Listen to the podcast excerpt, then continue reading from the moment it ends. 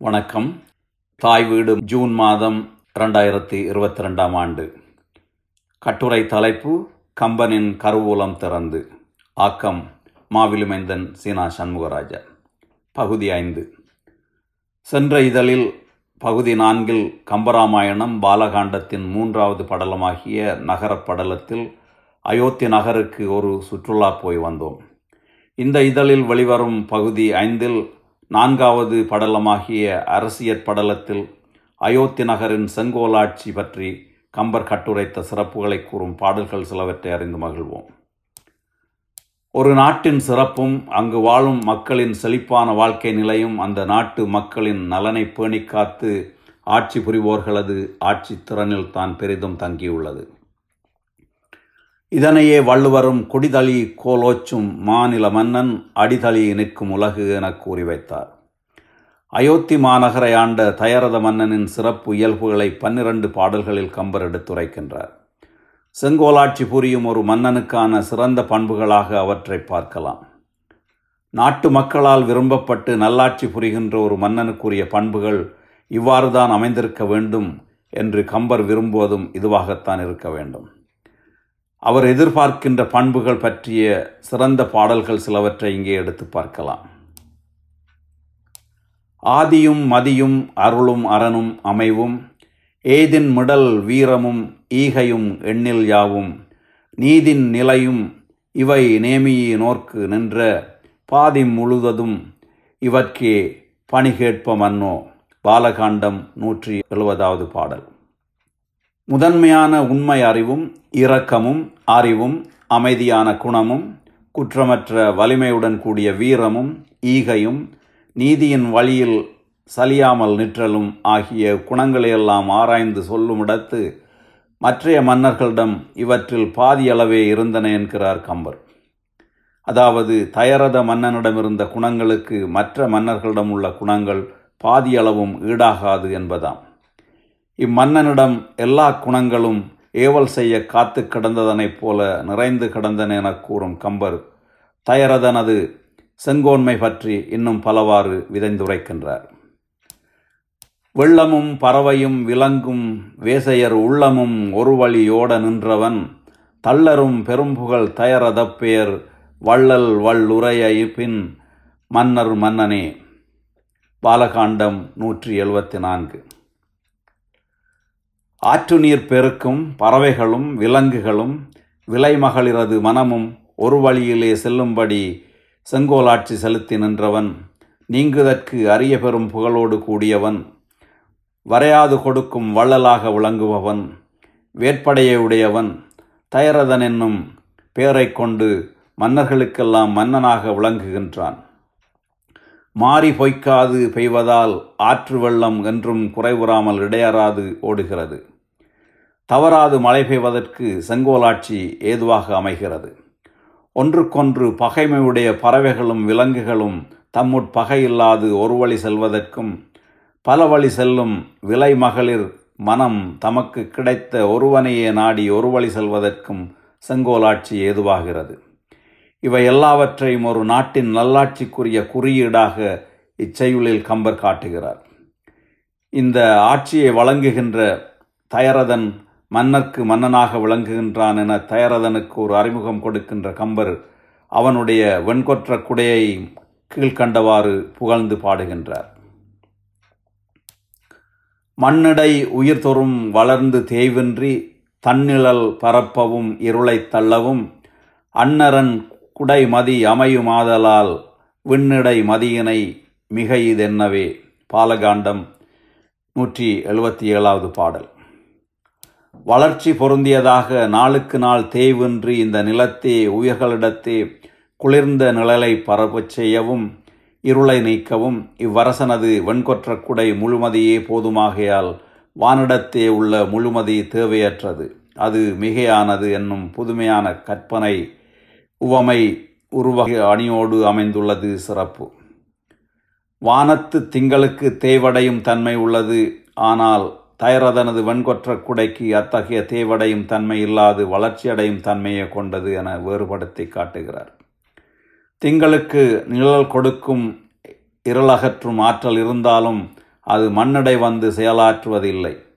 இம்மன்னனோ மண்ணடை இருந்து அத்தனையையும் ஆற்றுவதால் விண்ணிருக்கும் வெண்மதி மிகையானது என்னும் கற்பனை சிறப்பானது.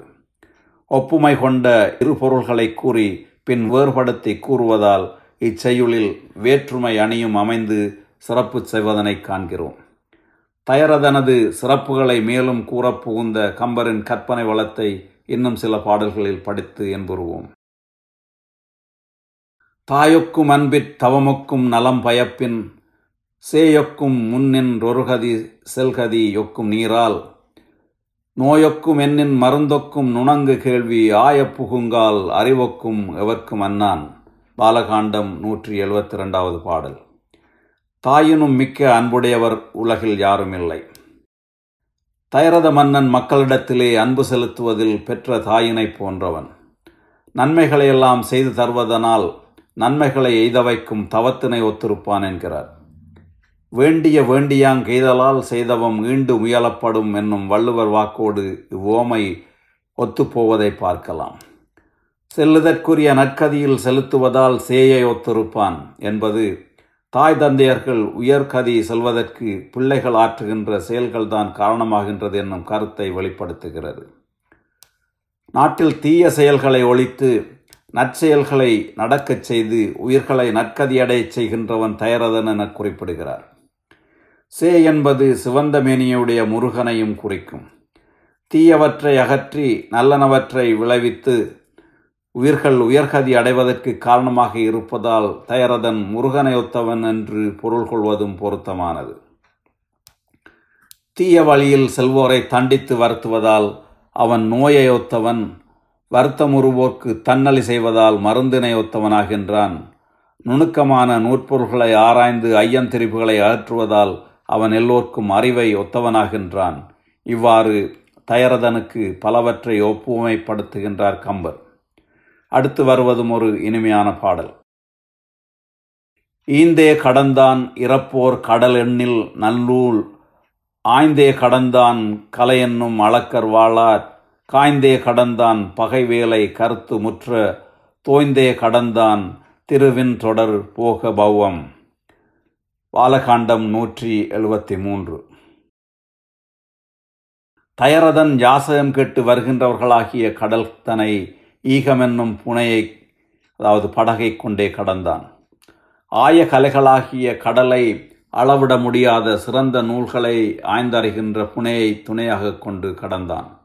பகைவராகிய பெருங்கடல் தனை வாளென்னும் படைக்கருவி கொண்டு அழித்தலாகிய புனையை கொண்டு கடந்தான். செல்வத்தினால் கிடைக்கப்பெறுகின்ற இவ்வுலக இன்பம் என்னும் கடல் தனை அனுபவித்தலாகிய புனையை துணையாக கொண்டு கடந்தான்.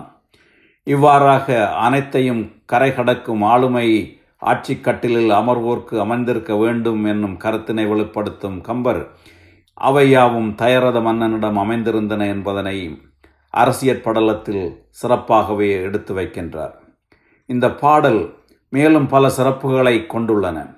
உருவக அணி அமைந்த இச்செய்யுள் முழுவதும் உருவகமாக அமைந்திருப்பதால் அது முற்றுருவக அணிநயம் கொண்டது. கடல்களை உருவகமாக கூறியவர் அவற்றை கடக்கின்ற செயல்களை புனையாக உருவகித்து கூறாது விட்டதும் ஒரு வகையான அணிநயமாகும். அது ஏகதேச உருவக அணி எனப்படும். மேலும் கடந்தான் என்னும் சொல் ஒவ்வொரு அடியிலும் மீண்டும் மீண்டும் வருமாறு அமைந்துள்ளதும் ஒரு பொருள் தரும் கடல் அளக்கர் வேலை பவ்வம் என்னும் சொற்கள் பலமுறை வருமாறு அமைத்ததும் சிறப்பானது. இதனால் இச்செய்யுள் சொற்பொருட்பின்வரு நிலை அணியையும் பொருட்பின்வரு நிலை அணியும் என பல அணிநயங்கள் மிகுந்த ஒரு செய்யுளாக அமைந்திருக்கிறது. கம்பனின் கவிதை திறனை காட்டும் பல முத்துகளில் இச்செய்யுளும் ஒன்றாக உள்ளது குறிப்பிடத்தக்கது. அடுத்ததாக இன்னும் ஒரு செய்யுளில் கம்பனின் கவிநயத்தை காண்போம். வைரவான் பூனணி மடங்கன் மொயம்பினான் உயிரலாம் தன்னுயிர் ஒப்ப ஓம்பலால். செயிரிலா உலகினிற் சென்று நின்று வாழ் உயிரெல்லாம் உறைவதோர் உடம்புமாயினான். பாலகாண்டம் நூற்றி எழுபத்தி எட்டாவது பாடல்.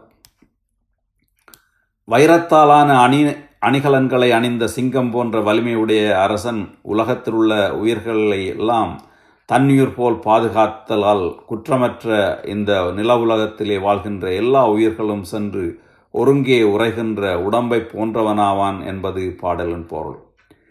பிரளய காலத்தில் உயிர்கள் எல்லாவற்றையும் தன் வயிற்றில் கொண்டு திருமால் பாதுகாத்தார் என்ற புராண வரலாற்றிற்கு ஏற்றதாக திருமாலின் திருமேனி போன்றவன் தயரதன் என்னும் பொருளிலும் இதனை எடுத்துக்கொள்ளலாம் அனைத்து உயிர்கள் மேலும் மிக்க அன்பு பாராட்டி காப்பவன் தயரதன் என்பதை கூறவே இந்த உவமையை எடுத்தாண்டார்.